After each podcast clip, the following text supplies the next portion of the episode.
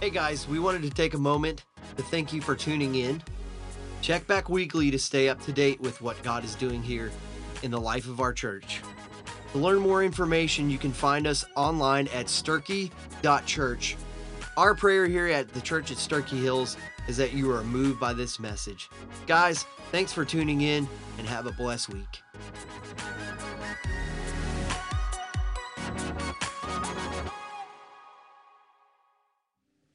Want to invite you to turn in your Bibles to John chapter 6 as we continue, t- continue to trek through this amazing gospel according to John. It's a firsthand account from Jesus' best friend, John, uh, the apostle who got to live a full life, the apostle who got to write three epistles 1st, 2nd, 3rd John, the gospel according to John, and also the book of the Revelation, all future events. And so he's an incredible character, the author. But John is quick to point out that the greatness of, of, of, of him is found in the one that he worshiped, and that is Jesus. And so he, he treks the life of Jesus really well and really personal.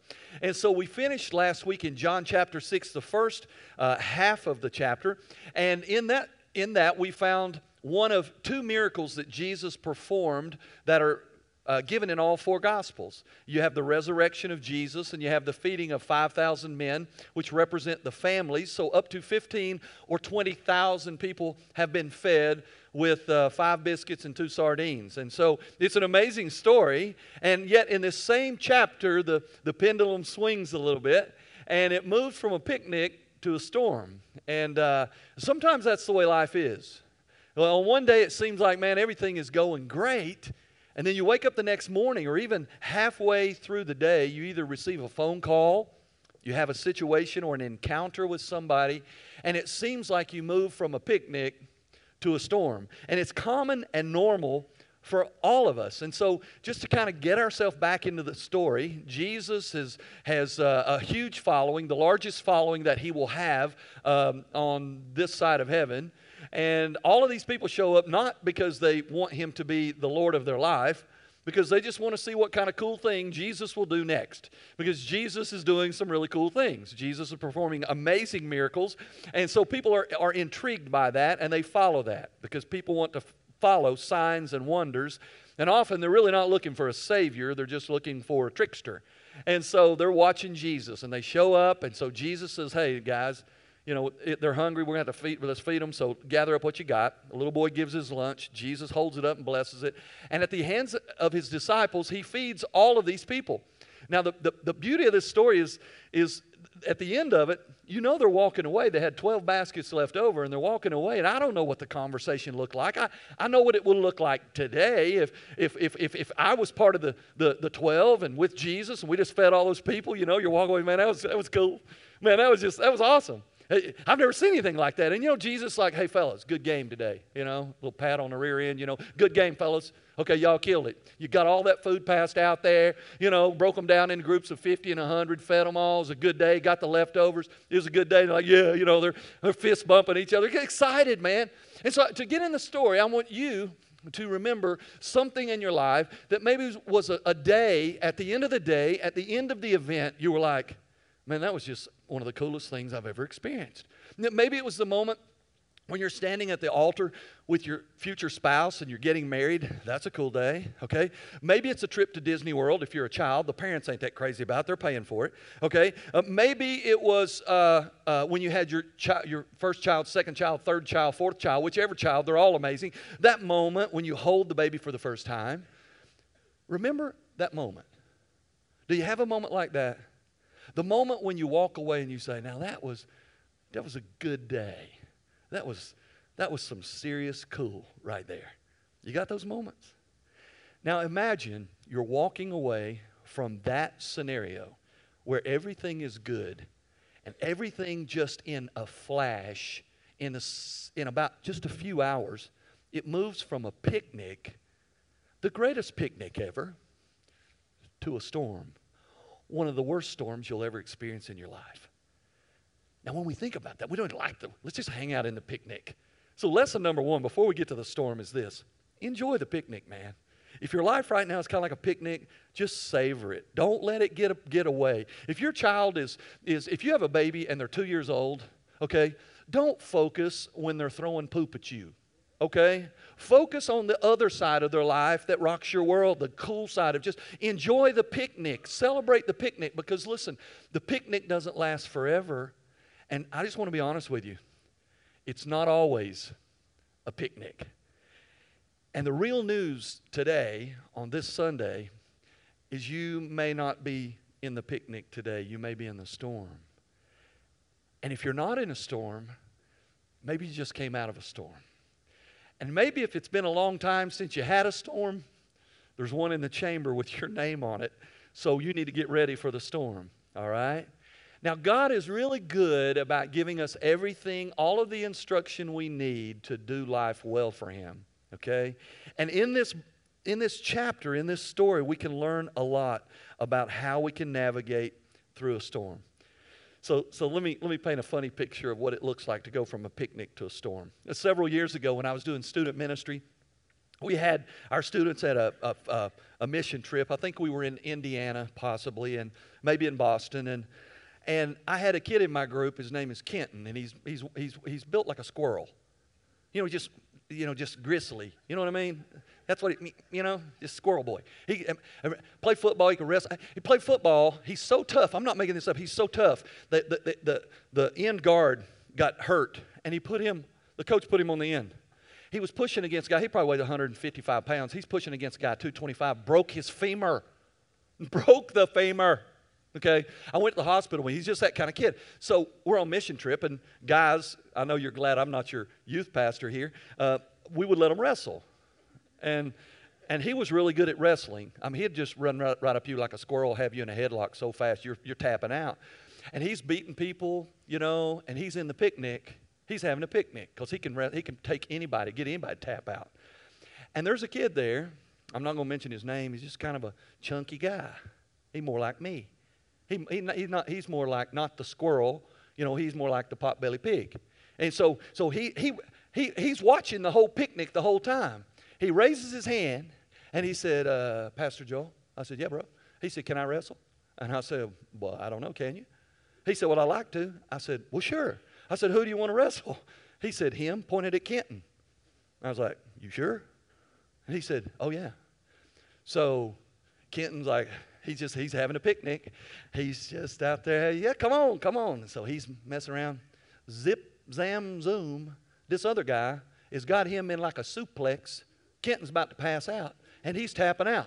He went from a picnic to a storm like in a fraction of a second. So the story's over. He, he gets up and he goes, and, and Kenton's like, I don't know what happened, man. I had him. I was, I was getting ready to put him down. Next thing you know, he's got me. And Tyler, his brother, said this. It, it's so funny. Tyler said, I don't know what happened, Joel.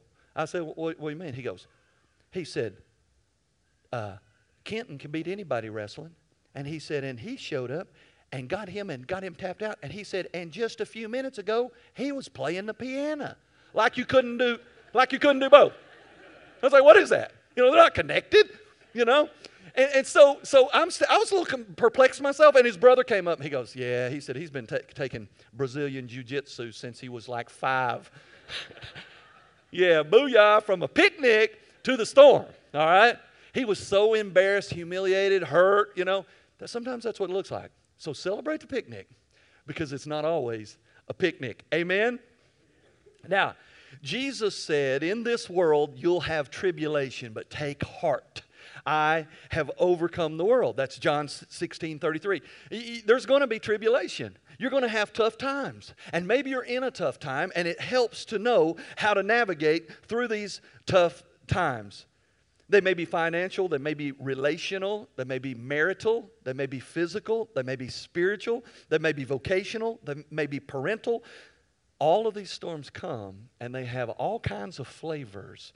Now, we're going to learn something about the storms, where they come from, who controls them, and how we walk through them. And I want you to take notes today because it will be helpful because it's not always a picnic. Tell your neighbor, it's not always a picnic. Point number one on the back of your worship guide is this Jesus chooses to allow the storms. Jesus chooses to allow the storms. That sounds a little calloused on the surface, doesn't it? That the hard times that you ha- have in this life are permitted by Jesus? Well, the Bible says God is love. Jesus obviously loves us because he died on a cross for us, and yet he chooses to allow the storms. The hardest day in your life, I want you to know, was no surprise for Jesus. Okay? Now, here's what happens in the story in John chapter 6, beginning in verse 16. It says, Now, when evening had came, his disciples went down to the lake, and they got into a boat and started to cross the lake to Capernaum. It had already become dark, and Jesus had not yet come to them. Verse, I'm going to reach down into verse 18. By now, a strong wind was blowing, and the sea was getting rough. So backing up a little bit, here's the story. Jesus says, "Hey fellas, listen, uh, great, great job today feeding all those people, uh, and so I, I'm going to dismiss the crowd, and I want you to go down and get in a boat and go ahead and cross the Sea of Galilee, and I'm going to meet you on the other side. Cool? We good? We got our instructions? Yes. So they go down and they get in a boat. Now I want you to understand when we read uh, this particular story, the second half of chapter 6, it's found in three of the Gospels. So we can reach back into the other Gospels and fill in a few blanks of, of what this looked like a little more fully. In Matthew chapter 14, this is how it's worded, same story. It says, And immediately Jesus made the disciples get into the boat and go ahead of him to the other side while he dispersed the crowd. So Jesus made them. He said, Guys, get in the boat. I'll join you on the other side, but you get in the boat. And so his disciples, man, they're doing they're doing everything Jesus says to do. Since Jesus has called them out to be followers and said, "Hey, won't you drop your nets?" Uh, sacrifice your business and come follow me. Why don't you stop being a tax collector? Just put that down and come be a disciple of mine. Hey, hey why don't you stop being a physician, a reputable uh, occupation? Why don't you stop that and come follow me? They're following Jesus. And now, at the hands of the disciples, he has fed all these people. And then he says, Hey, guys, now here's what I want you to do. Your next instruction go get in a boat, go across the sea, and I'll meet you on the other side. Now, let's talk about this Sea of Galilee because it's incredible. Uh, some of you may have been to the Holy Land. I haven't been to the Holy Land. I, I thought I was going twice, and, and it just didn't happen, and so I haven't been. I pray that the Lord lets me go to the Holy Land before He takes me home or comes to get me. But if He doesn't, I'm going to see it when I go home with Him, and then He comes back to rule and reign for a thousand years, I'm going to hang out over there, so it's cool. But I'd like to see it on this side. Uh, and, and, and of all of the things you can see in the Holy Land experience, the Sea of Galilee is one of the most significant, most popular things you can see. Now, in part, well, in large, because Jesus hung out there. It's where Jesus walked and performed a lot of miracles around this sea. But here's what's cool about that sea that sea is not enormous, but it is, is a large lake. It's about eight miles by 13 miles in dimensions. Its average depth is about 84 feet deep. It's fed by the Jordan River and natural springs. It is the second lowest body of water on the whole planet, and it's 705 feet below sea level. So it's like in a bowl in a hole. It's almost like a quarry. And it's surrounded by this uh, beautiful mountainous uh, scenery. All right, so you get the picture. This is where Jesus hung out and did all the cool stuff, or a lot of it. And he tells his boys, he said, Get in a boat, go to the other side. No big deal. But there's something about this sea because it's located down in a hole and because it's so low on sea level, these storms come up and they're more like what, uh, what uh, ocean people would call a squall. Really torrential downpour of rain, really, really strong uh, hurricane style winds. Really, uh, the sea just gets torn up. I mean, it just starts, just waves start rising up. It gets really, really rough. And so Jesus says, Go on down and I'll meet you on the other side. And immediately they got in the boat. That's what the Bible says. Because why? Because they're doing exactly what King Jesus says to do.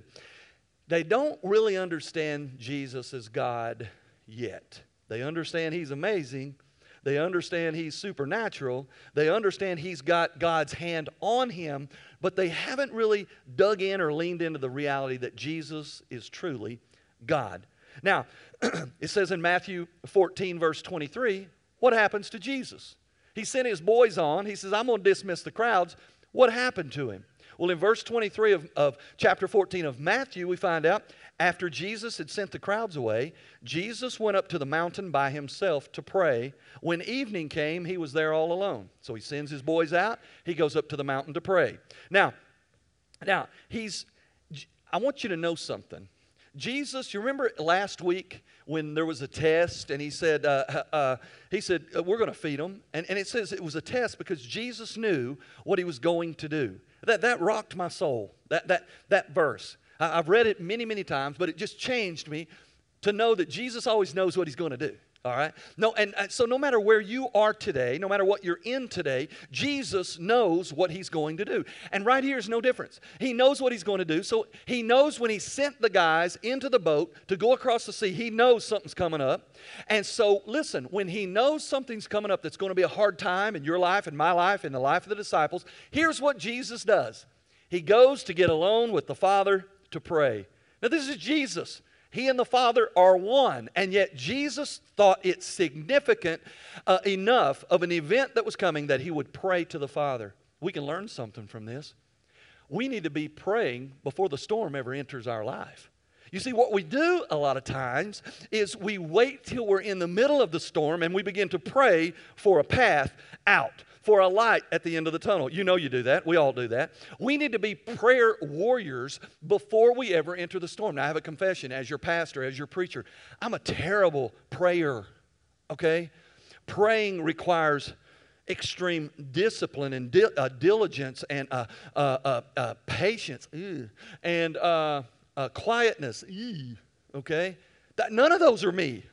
And so it's out of my nature. And so God is regularly forming me into someone who prays. I'm not saying I don't, I pray a lot, but I'm a terrible prayer. There's people in here who are what I would call prayer warriors. I mean, you just delight in prayer, man. You just like to get along with God. You like to be patient. You like to be quiet. Uh, you like to be disciplined and diligent. Praise Jesus for you, okay? It's not my world. But we need to learn that if it's, if it's good enough for Jesus, it ought to be good enough for us. Amen? So we need to be praying. We don't just need to be praying, we need to be fasting with our prayer. We need to change. We need to separate things physically from our life to engage and grab onto things spiritual to replace it. We need to be praying. We need to be fasting. Why? Because Jesus is praying for you right now. Do you get that? Jesus, the one we pray through, is praying for you right now, even if you don't ask for it. If you are a child of God, adopted into the kingdom through Jesus' sacrifice, Jesus is praying for you. And listen what it says in Hebrews chapter 7, verse 25. It says, Therefore, Jesus is able to save forever those who draw near to God through him, since Jesus always lives to make intercession for them. You get that?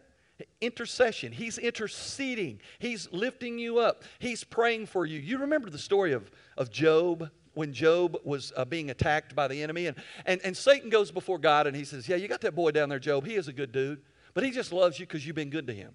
He, he just loves you because you look at him. You've given him all the stuff. Man, he's got riches, families, beautiful, amazing. If you start taking that stuff away, you'll find out that he really only loves you because of the stuff.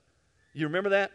And so Jesus, uh, God allows Satan to have a rule and reign in his life and cause him a lot of uh, a, a lot of sorrow and hurt, only to restore him fully. You see, Jesus is is now interceding. Uh, the Bible says that there is therefore now no condemnation for those who are in Christ. When now when Satan goes before God to condemn you in Jesus, there is no condemnation. He's got nothing on you. He, Satan can bring up all of your faults before God, and God says, Yeah, but there's no condemnation because all of that is under the shed blood of Jesus. So he is always interceding on our behalf. So, so I, want you to, I want you to hear this. While Satan is accusing and attacking you, Jesus is interceding and intervening for you. Okay? He's always attacking you. Always. He hates you. Satan hates you. Tell your neighbor he hates you. He hates you. Satan can't hurt God because Satan is a created being. So Satan's only, only thing he can do is hurt the objects of God's affection. He can't hurt God, so he'll hurt the thing that God loves. That's his goal. He hates you. He accuses you. He's always attacking you, but Jesus is interceding and intervening. Now, Jesus knows everything that's going to happen. And so, remember when we looked over at the Matthew account, Jesus commanded them to get in the boat. And yet Jesus went to the mountain to pray, and Jesus chose to allow a storm in their life. Now that seems a little calloused, doesn't it? And in reality, it's caring. Because God is ultimately about your good, but He's more about His glory. Uh, God is about you being happy at the picnic, but He's more concerned about you being holy when the picnic is over, okay? And so He allows storms to craft you and to help you become who you're supposed to be. Listen what it says in Psalm 107, verse 24. It says, For he commandeth and raiseth the stormy wind, which lifteth up the waves thereof. Right? I, I was thinking about this morning. You know, we listen to the forecast. Anybody in here check the forecast almost every day? Anybody have an app on your phone? You scroll to that thing first thing in the morning, see if you're supposed to wear a, you know, a toboggan or a pair of swimming shorts. I mean, it's like we're East Tennessee. There ain't no telling. Okay, I just want to let you know something. Um, this is just my opinion. Doppler radar. I think that's a fake. I, I think there is no such thing as Doppler radar. I think they've made that up. Why do I think they made that up? I'm 57 years old. And when I was a kid, they would make up stuff then. They'd say it's snowing tomorrow. Ain't got no snow. Raining tomorrow. No rain. Supposed to be sunny tomorrow. Clouds roll in. They didn't have Doppler radar. I'm 57. I can watch the news tonight. Tomorrow it'll say, no clouds tomorrow. Tomorrow, probably cloudy day. No snow tomorrow. Snow's coming down. Okay? Doppler, somebody made that up. All right? Jesus controls it all. He doesn't need a Doppler radar. He did not go up on the mountain to check Doppler radar. Jesus went up on the mountain to pray. Why? Because Jesus knows what's going to happen. Because Jesus controls it. You get that? So Jesus goes up there knowing he just sent the, the, the 12 real followers that he has, well, 11 and a half. Okay, he, he just sent them out in a boat into the sea, and he knows that a, ter- that a terrible storm is, getting, is brewing out there, getting ready to touch ground right on their boat. And so he went up to pray. He controls the storms, and, and, and he prays on our behalf. Now, I want you to know something about storms. Have you ever been in a storm? If you've had a storm in your life, maybe it was just a little rain shower, or maybe it was like a hurricane force storm, but you've had a storm and you know it was a storm in your life, raise your hand. Look around, see? Now, if you didn't raise your hand, you put your hands down. If you didn't raise your hand down, we're all going to pause and pray for you because you got one coming, all right? Because we all have a storm, okay? Maybe we've come through a storm, maybe we're in a storm, or maybe we've got one headed our direction, but storms are real. Okay? Storms are real. Now, the, the, the amazing thing is that there's a reason for the storms. Jesus controls the storms. Jesus knows what he's doing. Jesus allows, chooses to allow the storms in your life, which seems calloused, but actually it's caring. I want you to know there's two kinds of storms that can come into your life.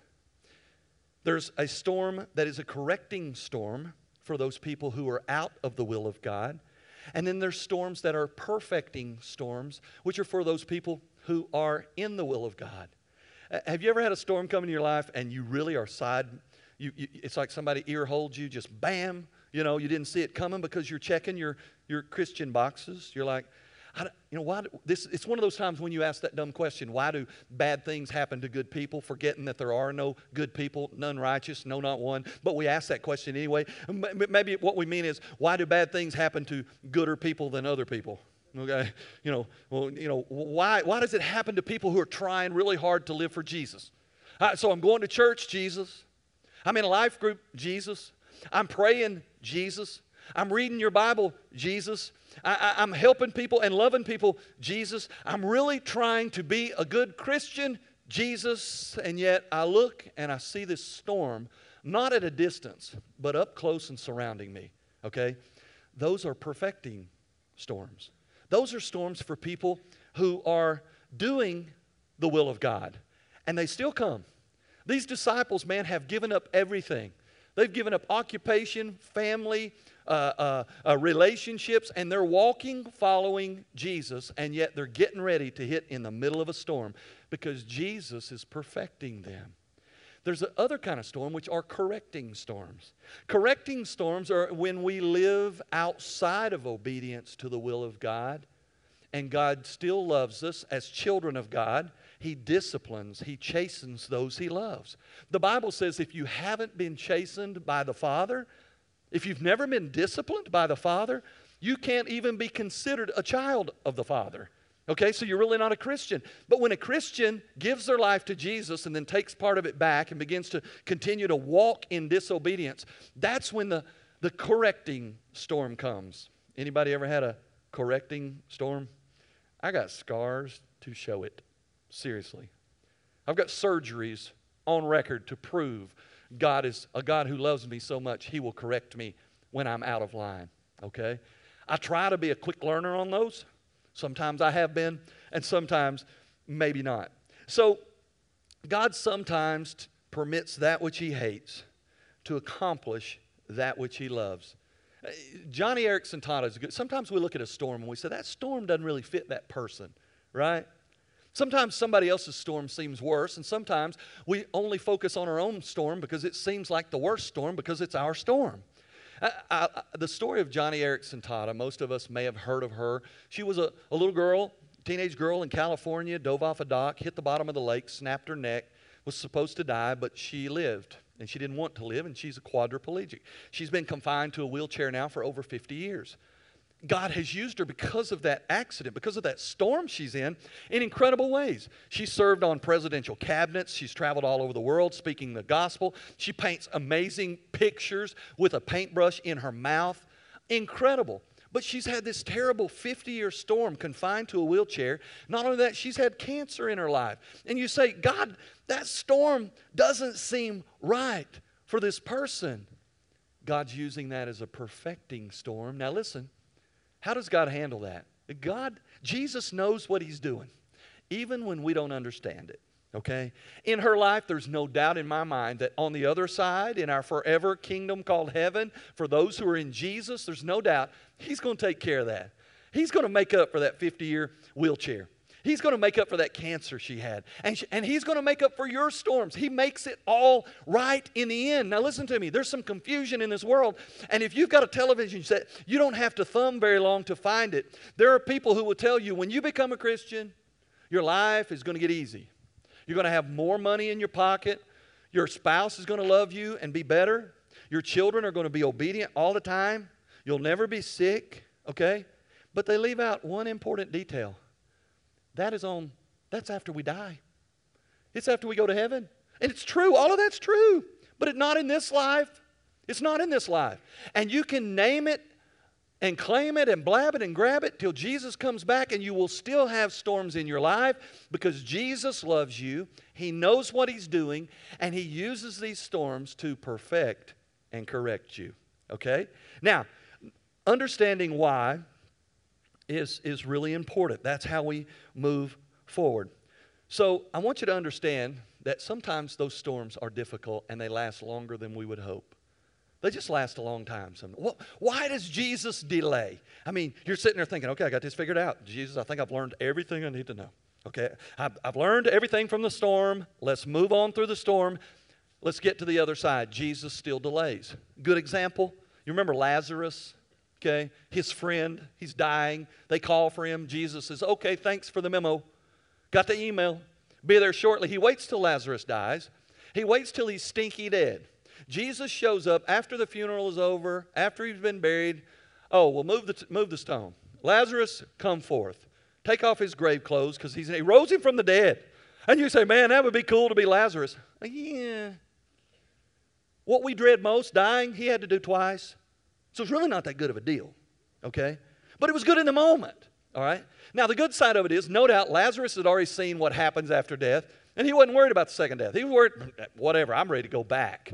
But since y'all call me back, I'll live ever how long you want me to live, okay?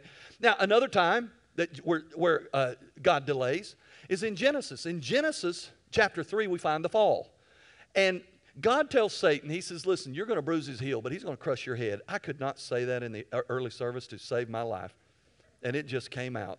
Okay. Yeah, he says, You're going to, you're going to bruise your heel and he's going to crush your head. Okay. I didn't even say it right then. He's going to crush your head. That's all I'm trying to say. And now, how long did he wait until Jesus came to put a, a crushing on Satan's head? 4,000 years. That's when Jesus came. 4,000 years after he prophesied that he would come and crush his head, 4,000 years he waited. Sometimes he waits a long time and he allows a long storm. But here's what's good about it. I want you to notice something. When Jesus made them get in the boat, he also told them where to go. He had a destination for them. He said, I want you to go to the other side. I want you to know today, even if you're in a storm, if you just came out of a storm, if you're headed to a storm, Jesus knows what He's doing and He has a destination in mind for you. He's already scripted your eternal address in Jesus' name. He already has that place for you. He already knows where He's trying to take you if you're willing to allow Him. In the text, He says, I want you to go to the other side. In the moment, these disciples were rocking around in the boat, no doubt, scared to death, we'll read. And, and no doubt they're thinking, we're going to die right here. Not true. Jesus didn't say, go to the bottom of the Sea of Galilee. He didn't say, go to the middle of the Sea of Galilee. He said, Go to the other side. You see, Jesus knows what he's doing. He went up to pray and he knew they were going to get to the other side. They were wondering in the storm that they were in, but Jesus always knows what it is he's going to do.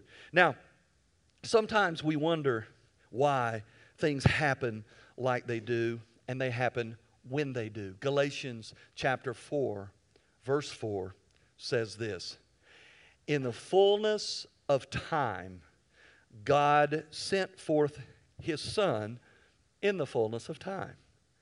Here's what that means God has a timeline, and his timeline is not your timeline. Your timeline is found on his timeline, but he controls the whole timeline. Yeah, I said that right. You're walking in a timeline, okay, and God, it, it, it, is, it is under God's timeline. And He watches your life and He knows what He's doing and He has a timing for everything. Uh, I've had storms in my life that I thought, man, this storm is going to last for the rest of my life. This is going to do me in. This is the end of all storms right here. But God knew on His timeline where His t- timeline would intersect my timeline and change my scenario and my situation. I've seen it in jobs, I've seen it in sickness, I've seen it in family matters. We've seen it. God has a timeline, and we have to learn to trust his timeline to get us to the other side. So Jesus chooses to allow the storms. Number two on the back of your worship guide, Jesus comes to us in the storms. Jesus comes to us in the storm. Listen what it says in John chapter 6. It says, By now a strong wind was blowing and the sea was getting rough. Then, when they had rowed about three or four miles, they caught sight of Jesus walking on the lake, approaching the boat, and they were frightened. Other accounts say they thought he was a ghost. Why? Because you just don't expect to see a friend walking across the lake.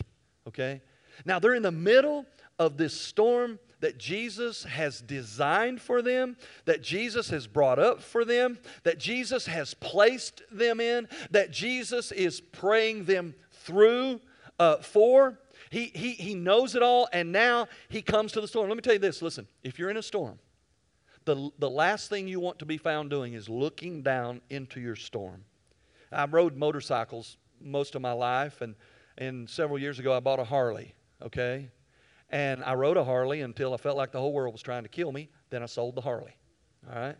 But in the process of riding the Harley, I went to class, a safety riding class, to, to be a better rider. And here's one thing they tell you wherever you look, that's where you're going on your bike. Because when you start to fall on a motorcycle, what you want to do is look and see where you're going to land. But they tell you don't look and see where you're going to land, look and see where you want to be. Because then you land where you're looking. And you know this is true if you don't ride a motorcycle. If you're driving and you're riding down there, you see something over here. Yeah, what is that? Next thing you know, you get back over here. That's those, I don't know how they do that, how they put those little diggity kicks in there, but they're there. Okay? My grandson, I hit him a lot. And now my grandson has been listening to my wife too much, and this is what he says Be careful, Papa.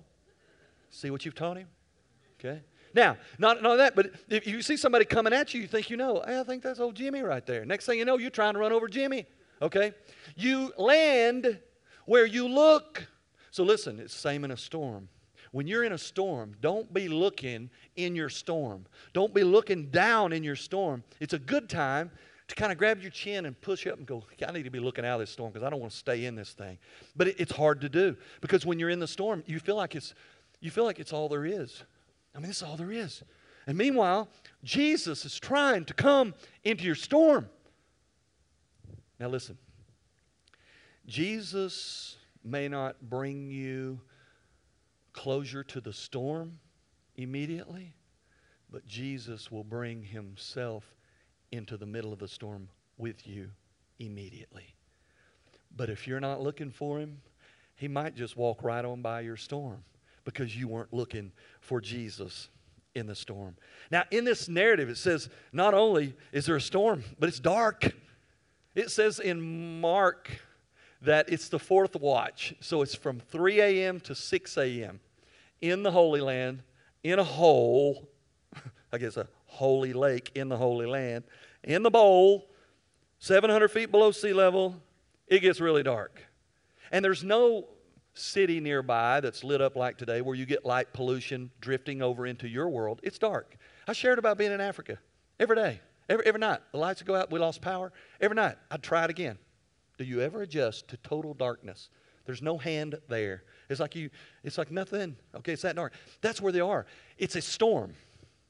The boat, the Bible says in, in Matthew, it says, and the storm was beating on the boat. This thing is rocking and rolling, and they're ro- rowing and getting nowhere, and it's pouring rain on them, and it's pitch black. And, and some of these are seasoned fishermen. They're afraid, man. I'm, they're scared. And Jesus in the darkness. Now it says the night is almost over in another in another gospel. The night is almost over and Jesus shows up walking on the water. Now that's cool. And I want you to know Jesus will show up walking on your water. In the middle of your storm, if you'll look up, Jesus will come and join you in the darkness and in the storm. And so, understanding that, that there's a reason for our test, is critical in our Christian walk because we will have a storm. The importance of these moments, the importance for the disciples in Jesus' eyes was that Jesus was developing their faith. G- See, the disciples loved Jesus. He was like a rock star. They, they thought he was like the coolest guy that ever walked on the planet. Everybody was enamored and just followed him. And just, you know, they're just like, man, look what he does, man. Have you seen, have you heard what he said? You seen what he did? Oh, he's an amazing guy. And all these people are following, and the disciples are no different. But Jesus wants more from them, and he wants more from you than somebody who has a, a head knowledge awareness and a head knowledge appreciation and a head knowledge uh, um, um, uh, love for who Jesus is. He wants you to sink your life into Him. He wants you just to lean in, just to kind of go jelly legged onto Jesus and let Him make you who He wants you to be. And that's hard for us because we're self sufficient. But I want you to know He wants to develop your faith because faith that has not been truly tested is faith that cannot be truly trusted. You get that? If it hadn't been tested, it can't be trusted.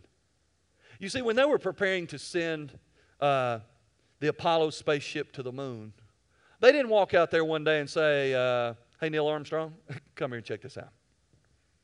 You see that rocket? It's going to the moon. You, it's going to the moon. We drew it up on paper, had Fab Shop down the street put it together, put a whole lot of rocket fuel in the rear end of it. We would like to set you up in the front of it and shoot you to the moon. It didn't work that way.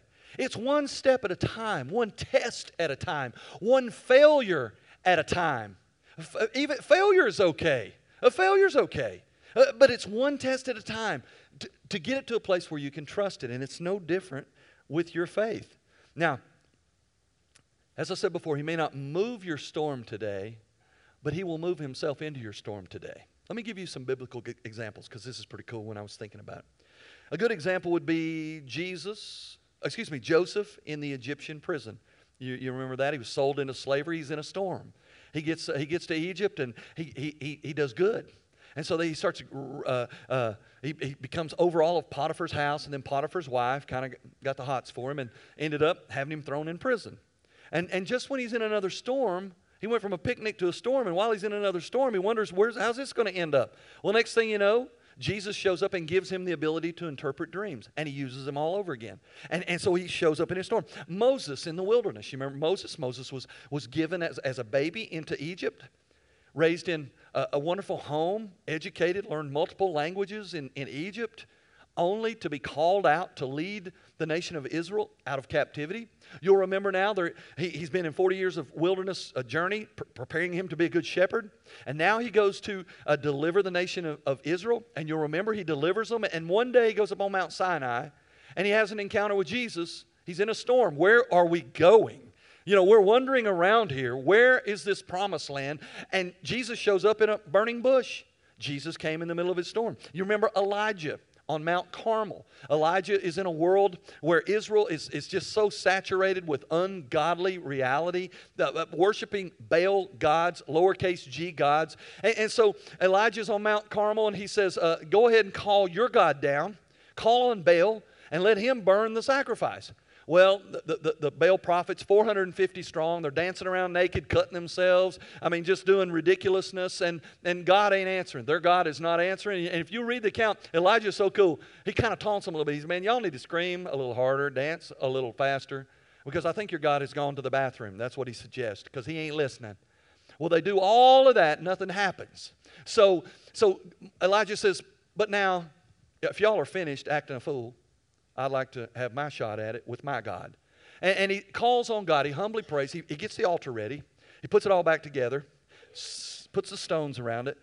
And he says, That's too easy. Let's wet it down. So he saturates it with water until water fills the little moat around the altar. And he simply says, God, do your thing, in essence. Bam! He shows up, consumes the whole thing. Fire licks up the water, consumes the stones, okay? In the middle of his storm against the enemy, God shows up. That's what he does. We just have to look for him and wait for him. You'll remember David. David's in a storm. Everybody thinks he's just a kid. He's useless and worthless. And he shows up to the battle line. His brothers are hiding in the, in the rocks. And he looks and sees this giant taunting their God. David says, That's wrong. Picks up some rocks, attacks Goliath, hits him in the forehead, cuts his head off, and brings him back. Says, You were worried about this. God shows up in our storm when we look for him and allow him to be God. You'll remember the story of Jonah. Jonah's called to be to go to Nineveh and preach uh, salvation. He don't want to do it, so he goes down to Joppa. The Bible says he went down, down, down, down. He just get deeper and deeper. Ultimately, they throw him overboard. He ends up down in the ocean, in the sea, in the belly of a great fish. But God wasn't finished with him yet. In the middle of his storm, the, the fish throws him up. He goes to Nineveh and preaches, and they all get saved. You remember uh, Job. Uh, Job lost everything you know, his wife cursed it, said, you know, you just need to curse God and die. There's a good woman for you right there. Okay? But in reality, she's a hurting woman. They lost their whole family, they lost all their possessions. Okay? He's in the middle of the storm. What does God do? He shows up and gives him everything he had, multiple, multiplied in return. You remember Shadrach, Meshach, and Abednego. Okay, the Hebrew children who ne- wouldn't bow down to Nebuchadnezzar. And Nebuchadnezzar says, Cast them in the furnace. They fired up the furnace extra to, to the point that the soldiers were consumed by the fire. They put them in the furnace and then they go check on them. And, and it says that Shadrach, Meshach, and Abednego were in there, but there was another man walking around. In the middle of their storm, Jesus showed up. You remember what they said? They said, Listen, our God is able to deliver us from your fiery furnace. But even if, what an amazing truth. Even if He chooses not to deliver us from the fire, we are not going to bow down and worship you. Good, good truth. He shows up in their storm. Paul and Silas in the Philippian jail, John on the Isle of Patmos, on and on and on. Jesus chooses to allow a storm so he can come and join us in the middle of the storm and to and develop us as we walk through the storm. It's not always pleasant, it's not always fun, but in the end, God is really good about being really good. And you can trust Him that He will work it all out in the end. Well, I, I remember the, one of the worst storms I've ever been in. And, and I've shared this in here before, but it's, it's, it's a storm that I got to share again because it changed my life. Um, we, before I was in ministry full time, I was bivocational, we would take customers fishing to Destin.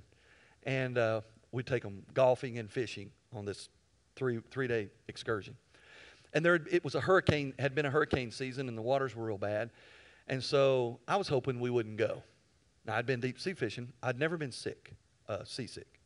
And uh, we i went to the captain and i said hey uh, storms and everything. He hadn't fished in like two weeks i said storms and everything the water's still rough uh, are, are we still going and he used some expletives and said yeah we're going i said okay cool you didn't have to do all that you know so i went back told the guys yeah we're going in the morning we're leaving at 6.30 I went by Walmart to get some Dramamine. No Dramamine at the Walmart. Went to pharmacy. No Dramamine because it had been so bad. So I said, well, no big deal. i have I've ridden all the roller coasters. I can handle it. So we went deep sea fishing. I think we, I thought we were going to Cuba. We started out, went on and on and on. And it's because the water was so rough. I mean, it was like this. And one of the idiots that I uh, was a customer of mine, he said, hey, let's just, let's play some cards, get our mind off this sea. that was dumb. So we're sitting at the table playing cards, and the boat's just going nuts, and the cards start moving around on the table. And all of a sudden, I knew I was green on the outside because I felt green on the inside. I said, Hey guys, you got to let me up. I'm sick. Well, they started making fun of me. You know, that's what you do when somebody that just paid for your trip, that's what you do. You make fun of them when they get sick. So I'm walking away and they start saying, Hey, hand me the Cheetos and the mayonnaise. I'm, I'm going to shoot you in the face. Okay? So so I made it to the side, and they had to hang onto these rails, and your feet would come up. And I said, and I was embarrassed, honestly. Okay, so I just went down the hull of the boat. That was real smart. Went in the hull of the boat, curled up in the fetal position. I was throwing up, hoping I didn't mess on myself. All right, and I'm just telling you the truth. Throwing up, sick, so sick. It was not seasick. I thought it was seasick. Seasick's not that bad. It was like I had an aneurysm getting ready to burst in my stomach. And it was so bad. It was so bad. If you've never been seasick, you've never been sick. It was so bad, I was praying. Now, I'm a child of God, man. I'm, I'm praying. And, and I said, God, please send me a helicopter. Because that idiot up top will not take me home. And, and I'm dying. You, you know, you're God, you know I'm dying. I don't want to die. You ain't finished with me yet. I had to remind him. Started claiming the promises. I said, I need you I need you every hour, uh, whatever. Okay. Now, in the moment, I mean, I'm in the fetal position. A grown man in a fetal position in the bottom of a boat with throw up on me. And I started singing, Turn Your Eyes Upon Jesus. I didn't even know I knew it. But my whole life, we sang it like every other Sunday in a Baptist church, all the verses, and the fourth verse probably twice. And I started singing, Turn your eyes upon Jesus, look full in his wonderful face, and the things of this world will grow strangely dim in the light of his glory and grace. I didn't even know I knew that, and it came out. Okay? And in that moment, man, I'm curled up in the storm, okay, embarrassed and hurting and dying and praying for something else. And the air conditioner on the boat came on, and my face was in front of a vent. And Jesus came out of that vent and just blew right on top of me and I wasn't sick anymore. It was gone, as gone as it's gone right now. And I'm laying, I'm still, I'm still in the fetal. And I'm like, Jesus, did you just did you just heal me right there? And he said, Yeah. I said, You serious? I don't even want a helicopter. And so I stretched out and I was thinking, Is this real? You know, even in a miracle, you're thinking, Is this real? And I stood up, hung on, and I got to the top, and I'm going out there. I'm just excited. I'm going to go out there and say, Listen, guys, Jesus just healed me. He's in the bottom of the boat. If you ain't saved, you need to go down there. He's waiting. Okay, I was ready. I was ready to testify. And, and on the way out of the boat, and if you've been sick like that, like a stomach virus or that sick, you, you're going to fast to death. You will never eat another bite of anything in your whole life. Okay? That's how sick. You don't want to think about food. And I'm walking out, I'm hanging on the bar, and Jesus said, Get you a sandwich. I said, Uh uh-uh. uh. i am going outside. And he said, Get a sandwich. I'm like, Are you serious? So I went over and, I, and I'm hanging on to the thing and I made me a sandwich, a ham sandwich. All right. Stuck a Diet Coke in my pocket. I made it over the door and I kicked open the door and I said, Hey, I said, uh, First mate, bait up my fishing rod. And they went. And he said, What happened to you? I said, Jesus just showed up and healed me in the bottom of this boat.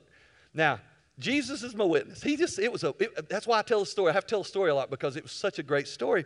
I went out there and I'm sitting on the side of the boat and I'd throw it over and they'd put two hooks separated about 10 feet. I'd throw it over and let it hit the bottom and I'd reel it up a couple times. Bam! And I'd yeah, pull it up and I'd throw it in the boat. Most often, there's fish on both sets of hooks. There'd be like triggerfish or snapper up here and amberjack on the bottom. And I'd say, I'd throw it in. I'd say, give me another one. I'd throw it off.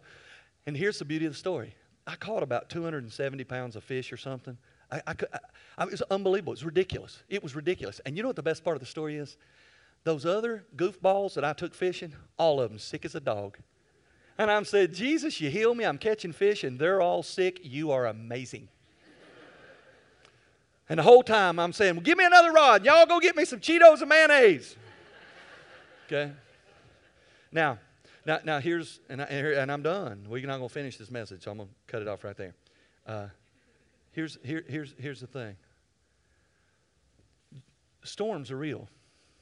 You may have just come through one, you may be in one, you may have one on your way. They're real. Just know it. Just know it. They're real.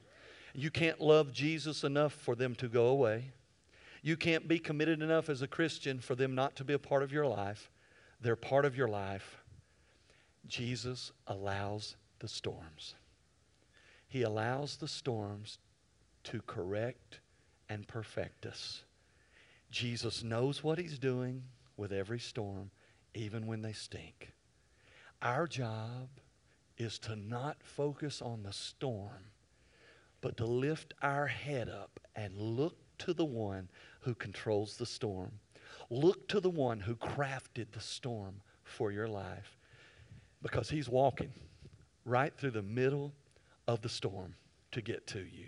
He's coming to you, and His hands are open. He's ready to grab your hands and walk with you to the other side of the place that He has called you to go because He has a destination and a destiny for you on the other side. But if you get lost in that storm or caught in that storm or you give up in that storm, you'll miss out on what He wants to do in the middle of the storm. And I just want you to know a God that loves you enough to die for you is a God that's big enough and good enough to walk with you through the storm. And you won't be disappointed. I want you to bow your heads and close your eyes. Father, I know in this very room this morning there are those who are in a storm. I don't know what their storm looks like. I don't know all the details of it, but God, you do because you crafted that storm. And it may be a difficult storm, it may be a dark storm, it may be shaking and rocking and rolling their life. But Jesus, you're not surprised by it. You allowed it. And so, God, I pray that you will help those people in here today who are in that storm, in that rocky water. I pray that you'll help them not get lost in the storm, not just look down at the storm, but they'll raise their head up and look for you. Because, Jesus, I truly believe you're walking in the storm with them. It may be they just haven't seen you yet. So, Jesus, I pray you'll just walk right up close to them so they'll know you're right there. And then, Jesus, they'll just surrender their life in the middle of the storm and they'll begin to walk with you to the other side to the place that you've called them to. Just like you told the disciples, I'll meet you on the other side. Jesus wants to take us to the other side. So, Father, I give those storms to you today. God, for those around us, maybe we're not in a storm, maybe we're in the picnic. God, I pray that we'll celebrate in the picnic, that we'll give you glory in the picnic that we'll just uh, uh, enjoy and capture every moment of the picnic because there may just be a storm that comes into our world tomorrow. And God, while we're in a picnic, we need to be looking around for those that are in the storm, that we can come alongside them and love on them and encourage them and pray for them. God, in the end, you'll receive the glory and the praise. God, as a church, help us be people who look around and engage in other people's storms, help them walk through those storms, and, and give them love and encouragement and hope. God, we know that's what you desire to do. God, we also know that there's some here today that have never received you into their life. They've never received Jesus and his life giving grace into their life. For those, God, I pray today that they would realize and be aware that your Holy Spirit is inviting them into your presence. That they'll feel a conviction of their sin and their separatedness before you. God, they'd be willing just to turn to you and say, Wow, I never saw this coming, but in this moment, I know that I'm a sinner separated from you, God. And I believe that Jesus is my way. I believe that Jesus has died on a cross and rose on the third day to offer me life. He paid my debt.